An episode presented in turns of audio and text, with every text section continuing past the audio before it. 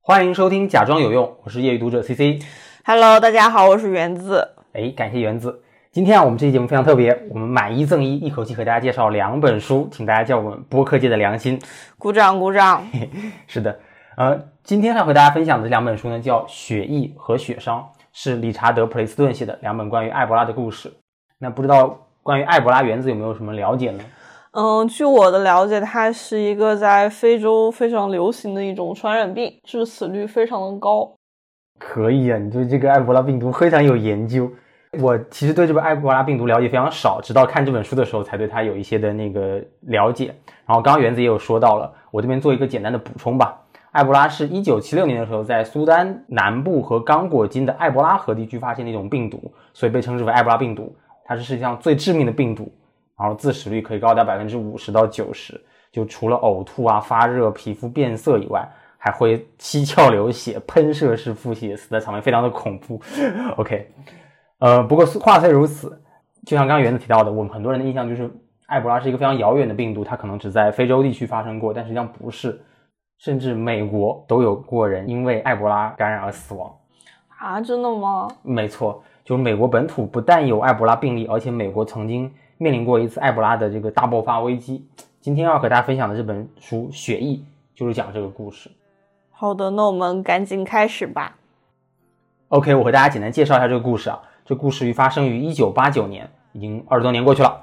当时呢，在美国的雷斯顿城动物的检疫中心接收了一百只进口的石蟹猴。石蟹猴就是一种喜欢吃螃蟹的猴子。那它因为个头很小，而且不挑食，被广泛应用在医学领域当中。那是一种很很好养的这样的一个猴子。但在隔离观察期间，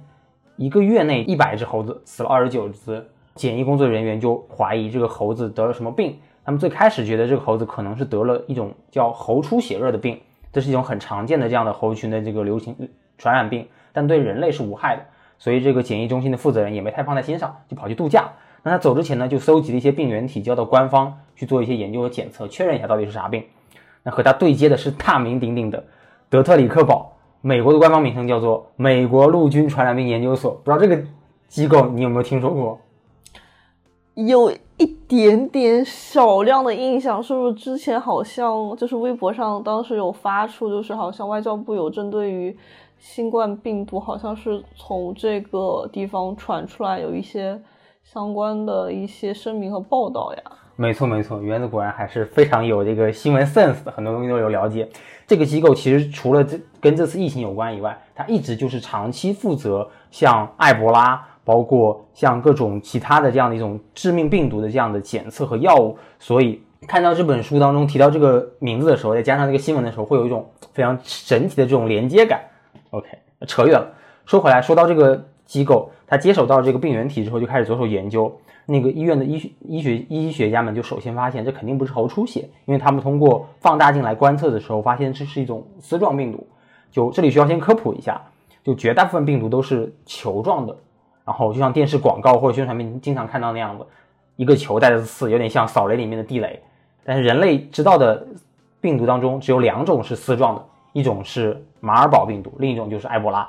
研究所的一个专家叫 Nancy 吧，然后他就带着这个病原体进入到生物安全等级是四级的这样的一个实验室去做检测。OK，这里又要再科普一下，因为今天的这一期是跟生物学有关，所以专有名词会比较多一点，我就多说两句。就这个病毒啊，它的那个危险系数是分等级的，然后系数越大，它的危险就越强，然后防患防防护的要求也就越高。四级是安全等级最高的，像大家熟悉的 SARS 啊，然后艾滋病，包括这一次我们的新冠，其实都是生物安全等级是三级的，那四级就是最高级了。进入四级这样的一个生物安全等级的实验室，需要身穿两层的防防护服，然后外挂呼吸机，用特殊的或者是特殊的面罩。而且每次进出时都要进行严格的消毒，包括说规定是不允许单人进入的，然后需要两个人共同结伴进出进入，防止有突发情况。对，科普完了，我们回到这个故事主线。那个 Nancy 就通过病原体的比对，去发现，哎，这个病毒竟然是埃博拉，所以他就立马向他的上级申报。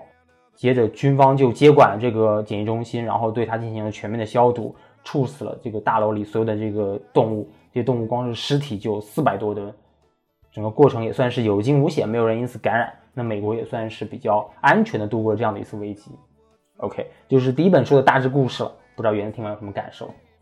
嗯，听完就感觉每次这次美军哦，美国的这次行动非常的专业了。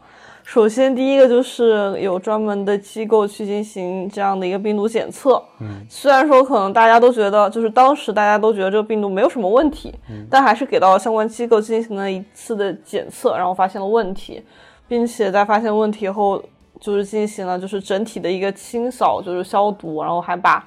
所有的动物都处死了。就感觉整体的话是有一种偏军事化的这样的一个组织和行动的，非常的专业，还蛮叹为观止的。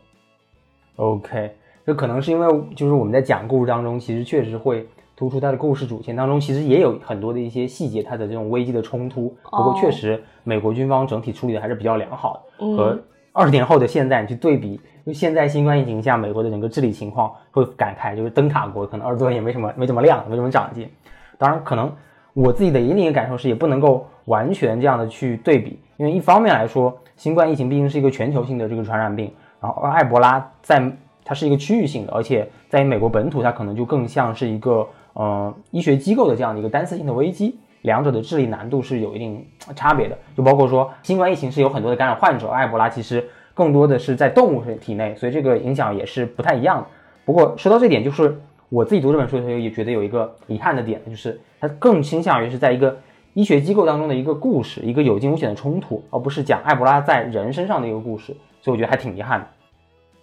这就接接下来说到第二本书了，也就是我们的那个作者在二十年之后重新写的这本续集吧。他其实就非常完整的去写了埃博拉在非洲的这样的一个故事经历，然后很好的弥补了我觉得是个空白的这样的一个呃环节。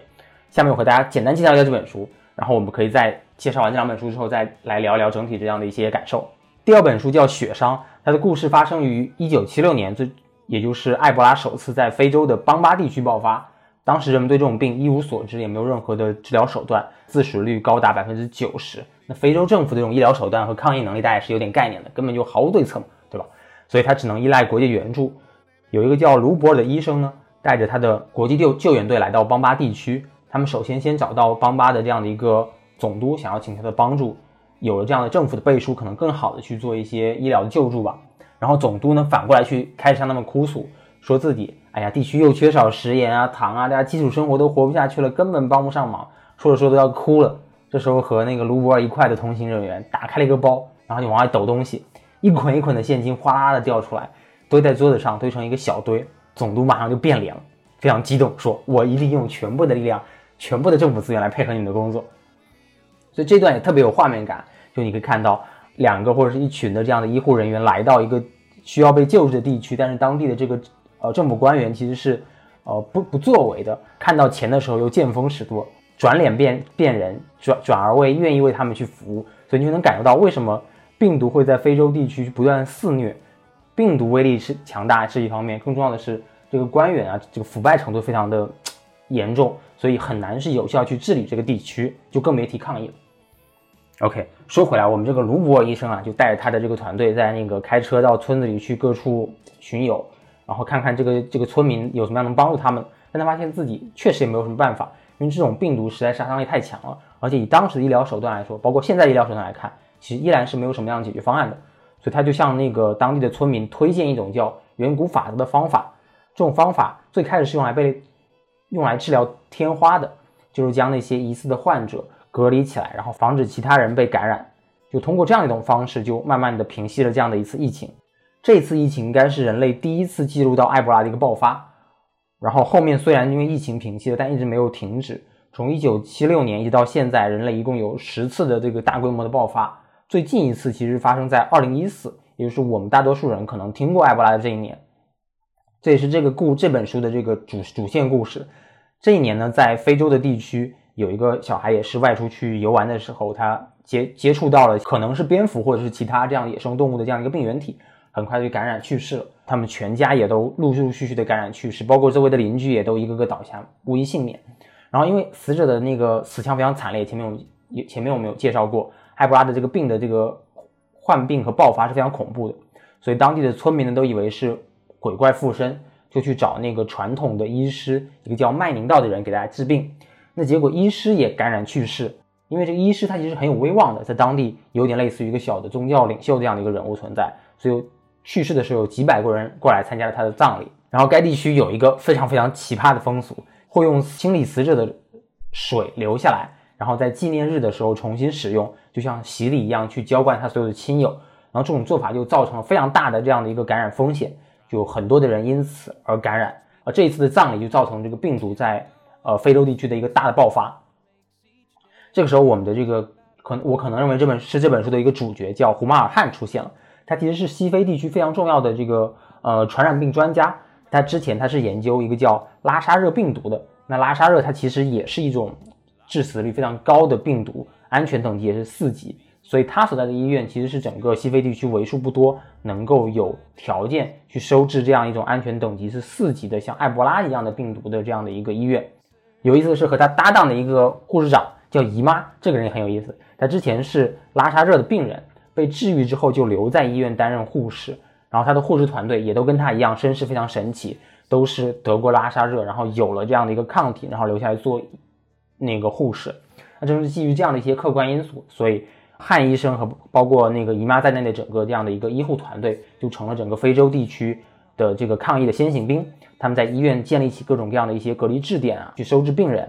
但是因为整个病毒传播其实是非常迅猛的，加上没有很好的有效措措施，所以医院很快人满为患。又包括说物资啊，然后防疫的那个呃手段也不是很到位，医护人员也开始一个个被感染，一个个倒下。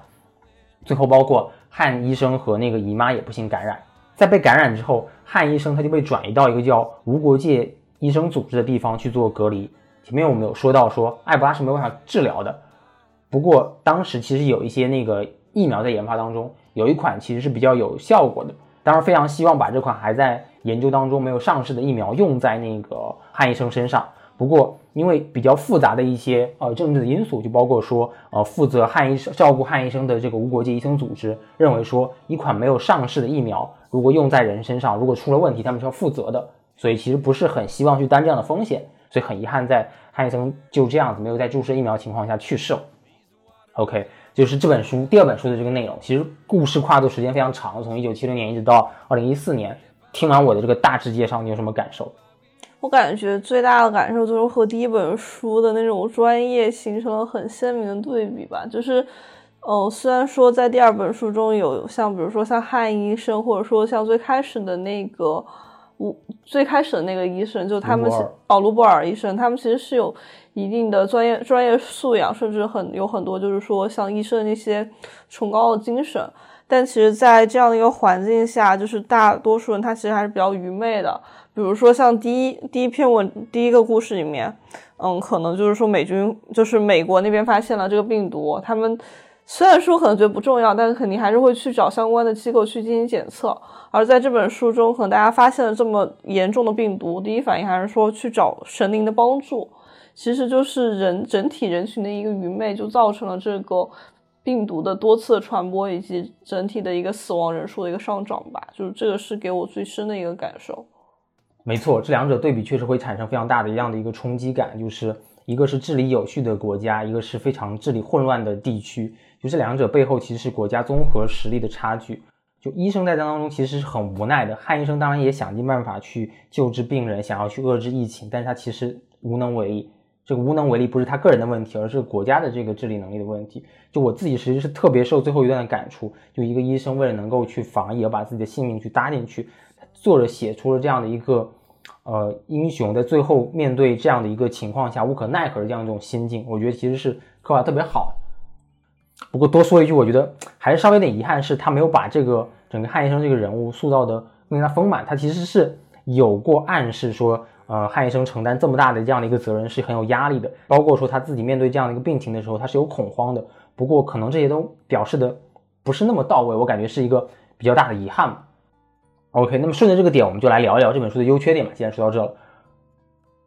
先说说这本书的优点。就首先是一个非常精彩的故事，有很多很引人入胜的这样的一些细节。除此之外，它在病毒的恐怖刻画上更是一绝，就硬是把一篇纪实的小说写成了恐怖小说，以至于斯蒂芬金就是那个拍《闪灵》的那位，也就是写《闪灵》那个作者，就在看了这本书都之后都说，《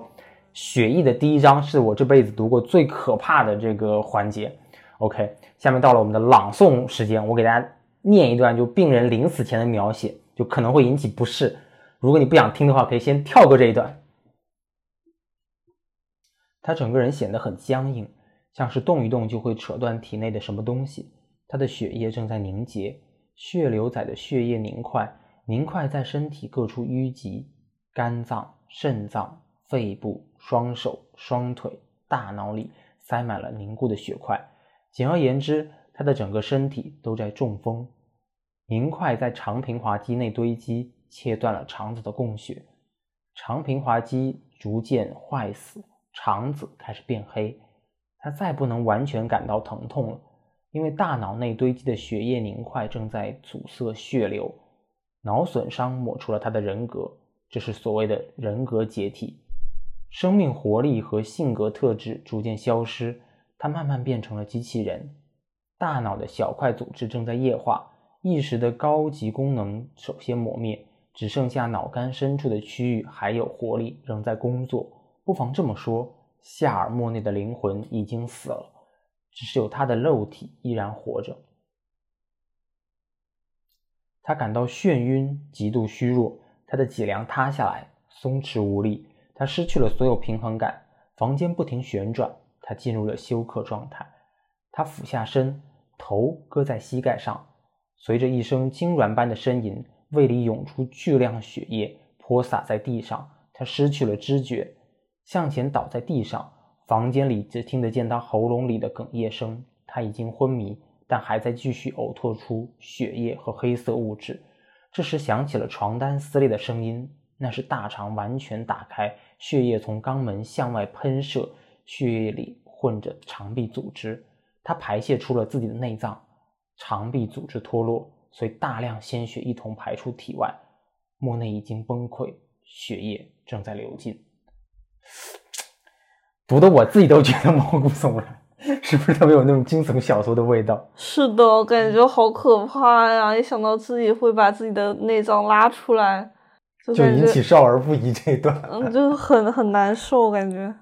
是的，是的，就这本书真的是在这个细节描写上非常的出彩，堪称是恐怖小说级的，所以这本书特别特别的好读，就作为哪怕作为一本悬疑小说而言，也是一流的。就包括说这本书在设计上也是动一些小心思的，我觉得是特别好，像剧本杀一样还原实验员进入实验室的这样的过程。比如说，他第一页画了一个门锁，上面提示你说，请放上你的通行证。第二页就是一个数据加载的过程，第三页就显示了证件的信息，然后第四页就像画了一页门，就告诉你说你进入到一级安全区，然后又进入到二级安全区、四级安全区，如此如此如此。门上写了各种各样的一些注意细节，它其实是一个互动非常强的设计。在这个书的最开始的这几节，我觉得还是非常好玩的。这也是我推荐这本书的第一个理由，真的非常好读。这本书特别薄，血意和血伤应该都只有不到二十万字，而且故事的节奏啊、氛围都铺垫特别好。前两年还根据呃雪意改编了同名的美剧，整个恐怖氛围铺造也是非常好，大家有空也可以去看一看。OK，这是第一个优点。本书还有第二个优点也是非常独特的，就是不同于之前我们介绍的那些跟新闻类相关的非虚构小说，这本书作品其实有很强的科普性，它介绍了非常多关于埃博拉和传染病的知识。那甚至因此，作者本人获得了美国疾病控制与防疫中心颁发的防疫斗士，他是美国有史以来第一个非医生的得主，还是非常厉害的。简单说完这两它的优点之后，我们再吹毛求疵来谈一谈它的这个小缺点嘛，也觉得是有一些小遗憾的。第一个是前面说到，就觉得可能在人物塑造上还是稍微单薄一点，尤其是汉医生这个主角情况下，我觉得还是有深挖的空间的，就比较遗憾。这是第一。然后第二是这两本书，尤其是第二本书《血伤》，它横跨了从一九七零年到二零一四年几十年的这样的一个埃博拉的故事，但是。一头一尾两个故事当中的这个内在联系会稍微弱一点，就感觉可能比较倾向于两个相互割裂的故事，这一点我感觉还是做的不太到位的。最后就是这个翻译，这个翻译很多地方特别不自然啊，就比方说他把普通的科研人员翻译成平民身份，就他其实想和就是加入军军队的这样的一个官军官身份去做一个对应，但是就你说一个平民平民就特别别扭，然后你要是喜欢打狼人杀，就感觉这个事情特别的怪，特别让人容易跳戏。聊完两本书的具体内容之后，我们最最后的环节环节，我们可以结合一下当下疫情，再聊一聊说自己的感受吧。就因为我们没有人是经历过埃博拉病毒的，但是因为我们都经历过新冠疫情，所以在这样疫情的一个特殊时间节点，我自己带这两本书是会有很多这样的一个代入感的，有很多和现实特别强的呼应的地方，也觉得非常有感触。我这边先来聊一聊我自己的感受吧。第一个感受是，医生真的非常了不起，不仅是我们前面提到的汉医生，他因为自己的这样的付出而牺牲了，还有很多的这样的医生在这本书书当中也提到很多这样的细节故事。比如说，有的医生要去村里去宣传埃博拉病毒，去介绍这个病毒的危害，然后要把那些感染病的患者送到医院去。但是村民其实是不理解的，就有一些医生甚至因因此差点被村民给杀死，就非常的惊悚。那书里有一个小故事让我印象特别深刻，我给大家分享一下。前面我们最开始有提到一个叫卢博尔的医生，他有一次遇到了一个早产的这样的一个孕妇，她的表现特征特别像埃博拉，但因为当时没有办法很好的去检测。所以没有任何医院敢接收他。那卢博尔不但去接收他，而且去帮他做分娩手术。就在婴儿好不容易生下来的情况下，却没有呼吸，所以卢博尔医生下意识的用嘴给婴儿去做心肺复苏。因为他做过的接生次数太多了，作为一个医生嘛，他很自然而然的这样用本能的行为去为婴儿去做心心肺复苏，以致他忘了这个可能存在的一个危险，因为对方是一个可能感染埃博拉的这样的孕妇。所以卢博尔在自己的日记当中写到说。我刚刚判了自己的死刑，就我看到这段时候，他非常感动的。就医生不但说救死扶伤这么简单，就有时候他甚至是用自己的生命去换别人的生命。看到这些，其实就很容易联想到这次的新冠疫情。最开始也是由像李文亮医生这样的人作为吹哨人去告诫我们说有危险，然后帮我们拉响警钟，但最后他也是离世了。就包括在之后的这样的一个疫情抗疫过程当中，医生也是冲在第一线去保卫我们的那个安全。同样出现非常多很感人的故事。我不知道原子有没有想到一些。在疫情期间的这样的一些医生的故事，或者说是相关的一些新闻，可以跟我们一起分享一下。嗯，感觉倒不是说某一个具体医生了，而是说整体的医生群体，尤其是像就分两个阶段啊，一个一个阶段是当时二零年初刚刚发生疫情的时候，就很多的嗯各个全国各地的那个医生都。派到了武汉那边去进行救治。其实当时武汉整体的情况还是蛮危险的，但大家其实并没有去畏惧，而且穿那个衣服，其实就是从各种照片可以看到，它其实防护性很好。但是防护性很好的一个，嗯，缺点就是说它其实也不透气嘛，所以会看到那个就是照片上看到那个医生其实都汗流浃背的，把衣服脱掉之后，其实里面都是水。感觉非常的感动。然后除此之外的话，就是说，像现在，因为其实疫情倒不是说，嗯，虽然已经克制住了，但是还是会在小范围内去有一些小爆发。这种情况下的话，也是很多医护人员会冲到一线去进行核酸检测。然后其实大家都非常的辛苦。我觉得倒不是说某一个医生怎样子，而是说整体的这样一个医生精神，都让人非常的敬佩和感动。对的，你刚刚说到医生精神，说到就是最最近这个不断疫情爆发，那些医护人员或者说一线的这个社区人员已经很不容易。让我想到最近就是拉大家去打疫苗，那些那个朋友圈里，如果你有关注那些社区工作的一线者，他们都非常不容易，用尽办法去鼓励吧，作为人去打疫苗，可以说是用尽了他自己的所有的所有的这样的一个能能力了。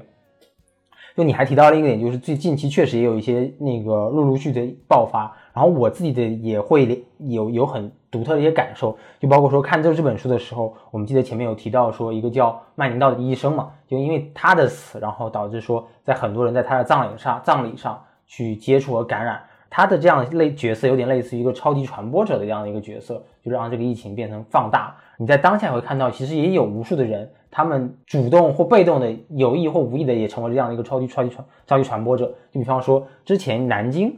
那个或者说是扬州那个地区有疫情非常严重的时候，就有一个被被人唾骂的这样的一个形象，就一个毛老太，我不知道你有没有知道，就是一个人因为啊，我知道，我知道，我来说吧。好，因为我印象非常深刻，因为我大学是在南京读的，就是他应该是本身是在南京。然后生活当时其实南京因为就是已经有一些疫情的影响了，但是他当时不顾这样的一个情况，他其实当时应该健康码已经不是绿色了，然后他是借着别人的健康码去的扬州，然后去扬州，然后就疯狂的搓麻将，然后就相当于在棋牌室里面是整个扬州大规模的这样一个传染。没错，这个毛老太毛老太在网上被骂的特别惨。一个老太太毁了一座毁了一座城嘛。是的，是的，就其实不只是她一个人啊，就是之前在沈阳也出现过类似的这样一个超级传播者，也是一个老太太，就韩国，然后回来之后没有非常严格的遵循这个居家隔离的这个政这个政策，然后一个人也是感染了很多人，然后就导致说整个沈阳也是重新去做全全程的这个核酸检测，也被骂说是一个老太婆毁一座城。就包括再往前，其实在所谓的这个河南的这个毒王也是瞒报行程，从意大利看球回来，然后没有居家隔离，正常上下班，感染了很多人。就我自己其实是有很大的感受，一个是说这些人非常自私，或者说是其实有那么一点点的过分，他们不顾其他人的安危，他们觉得这个事情没有那么大不了，我不会成为不幸者，那总觉得自己会幸运的这个成为了网之鱼，但实际上他不但成为了这个感染的患者，而且还影响其他人，其实这个是非常的。呃，痛心疾首的，这是第一点。然后第二点，其实我会有另一个非常微妙的感受，就是城市的这个安危其实掌握在每一个人手上，就不仅仅是那些拥有权贵的这样的一个人，而是每一个普普通通的人，每一个人他都有可能导致这座城市的抗议的这样的一个呃发展退回到原形，也有可能导致每一个人就是陷入到这样的一个病毒的危机当中，就会这就会给我一种很奇妙的联想，就是这个现代社会它看上去是高度原子化的，每个人都非常独立，相互。不依赖，就像向彪老师说的，附近在消失，每个人都成为一个原子化，没有彼此相互连接这样的情况。但实际上，每个人又是高度和和相互依赖的，因为你生活的所有的事情都跟你周围人的这样的一个付出有关。你的生命安全依托给任何一个人，包括说为你开车的出租车司机，为你做外卖的厨子，然后给你修理这个电梯的师傅，建造大桥的工人，工人。城市化看上去让每个人都非常的孤立，但同时又强化了每个人与每个人之间的弱连接。虽然你不是直接相相关和认识，但是你的生命或者说是你的某种生活都是依赖于他们之间的间接的扶持。在在疫情当中，是这种微妙的连接就被放的特别特别大，就不仅仅是城市之间的人和人关系，国家之间也是如此。就印度疫情爆发了，美国疫情爆发了，就反过来也会影响我们。所以你今天被隔离了，很有可能只是因为。这个印度的一个留学生在恒河里去洗了个澡，然后你就被隔离了，就是非常微妙的这样的一个连锁连那个连锁线。所以鲁迅先生说的好呀，这个无穷的远方，无数的人类都与我有关，对吧？不仅是人文主义的关怀，而且科学性的前瞻。OK，这是第二个感受，扯得有点远。就我们我最后说第三点嘛，看这本书就包括说这一次的这样的一个疫疫情，其实给给我的一个触动就是，人生特别渺小的，即便有了疫苗。就像我们前面说到的，埃博拉在二零一四年的时候，其实已经研制出了一些疫苗的原型了。那到了后面的时候，其实有有了一些疫苗了。但是有了疫苗之后，病毒是会变异的，所以病毒依然没有办法非常好的控制。到二零一八年的时候，埃博拉还小规模的爆发过，这跟现在情况非常像。就一方面全球打了几十亿剂的这个疫苗，那另一方面是患病的人数不断的去刷新高。就这两天我看了一下这个疫情的数据，我觉得非常夸张。就你知道。像美国的这种感染人数是有多少吗？二十万？不是，美感染人数不是死亡人数，感染人数五千万。哦，那倒是没有那么夸张。不好意思，因为美国应该有三千万、三千三千万左右。哦。但是美国的整体人口其实只有三点三亿。哦。就是将近百分之十的人就感染了新冠，这个数据非常可怕。就你想想看，十个人当中就有一个人得了这个病，就可以说这这个病应该是比我们之前说的这个。黑死病啊，西班牙大流感应该来的更可怕，可能是的。科技进步了几十年，甚至几百年、上千年，但是人类对病毒这种事情依然是不具有掌握权的，依然是非常被动的，依然是任人宰割啊，不是任人宰割，任病毒宰割的这样的一个对象。就所以，作者会在这本书当中是说，是人类其实并不是万物之王。就今天我们说自己多么多么牛逼，做到食物链的顶端。但实际上，人类在更大的这样的一个食物链来看当中，也是一个食物链当中的一环。我们虽然是食物链顶端，但是病毒这样的东西是吃我们的，我们是它的食物。所以作者有个比喻，他说病毒是以人类为食的猎杀者，是非常精妙的一个比喻。我自己感觉。OK，就最后关于这个病毒的这个说法吧，他还作者还有一个观点很有意思，他说，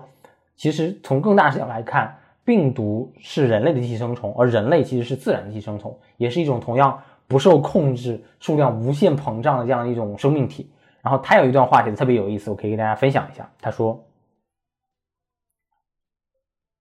从一定程度上，地球正在启动对人类的免疫反应，它开始对人类这种寄生生物做出反应。人类的泛滥仿佛感染，混凝土的坏死点遍布全球。欧洲、日本和美国，犹如癌症的烂漏，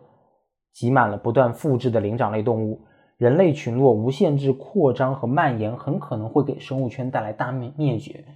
也许生物圈并不喜欢容纳五十亿人类，也可能是一百年间人类的极度增长突然产生了海量肉类。这些肉存在于生物圈的每一个角落，想要吞噬掉它的另一种生命体，很可能无法保护自己。大自然有自我平衡的手段，雨林有自己的防护手段。地球的免疫系统察觉了人类的活动，开始发挥作用。大自然在试图灭掉人类这种寄生生物的感染，说不定艾滋病只是大自然清除过程的第一步。其实作者这个预言，这个预言还是非常意味深长的。其实作者在这本书写完的时候，是一八年的时候，他预言过一个事情，就是他预言了在未来会发生过一起大规模的传染病，然后是通过呼吸道传染的。果不其然，一九年就来了疫情。就当然，作者在预言人类未来的命运会被地球消灭掉，这个是只是一种猜测。不过从更长远的视角来看，人类确实只是这个星球当中非常微小的一个存在吧。很有可能